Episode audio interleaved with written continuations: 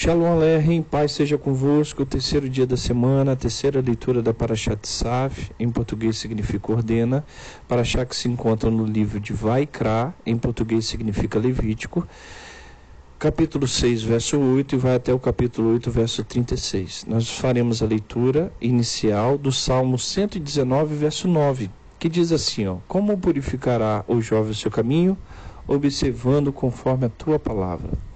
Qual é a correlação entre esse salmo escrito pelo rei Davi com a nossa paraxá?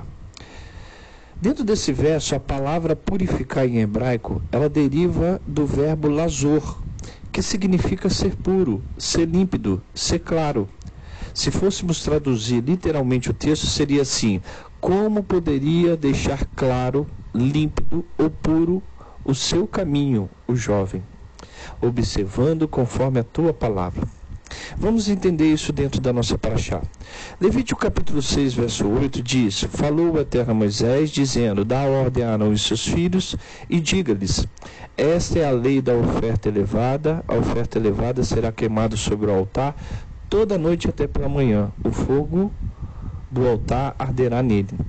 Aqui existe três compreensões que precisam ficar em nossa, em nossa memória. Primeiro, o fogo ele é contínuo deveria a lenha ser é, abastecida em toda manhã e o horário que era feito esse, esse renovar da lenha, que era pela manhã. O conceito judaico diz que as misericórdias do Eterno elas são é, evidenciadas ao amanhecer. Por isso que o texto bíblico diz que as misericórdias do Senhor se renovam sobre nós a cada manhã. Outro salmo, verso escrito no livro de Salmo, diz que a a, o choro vem numa noite, mas a alegria vem logo pelo amanhecer. Nós aprendemos que a palavra lenha, conforme nós ensinamos ontem, ela deriva da palavra hebraico etzim, que deriva da palavra etz, que representa árvore. E nós olhamos o texto lá em Provérbios capítulo 3, verso 18, que diz: É ave da vida para os que a abraçam, e os que apoiam a ela são aprovados. Essa palavra aprovados, ela em hebraico é urshar, que significa ser aprovado, mas também significa endireitar, aplainar, corrigir, reparar andar reto.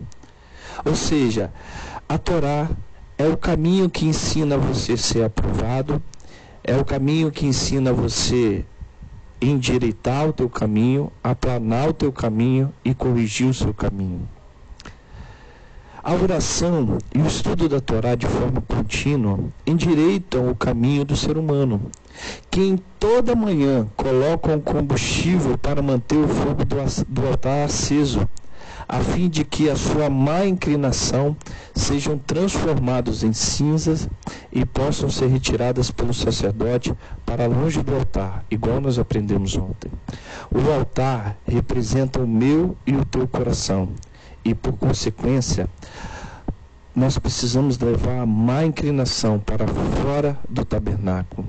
E este tabernáculo somos nós, onde habita a verdadeira presença divina. O fogo contínuo, o fogo que representa o Espírito de Deus, que queima a nossa má inclinação, ele não pode apagar.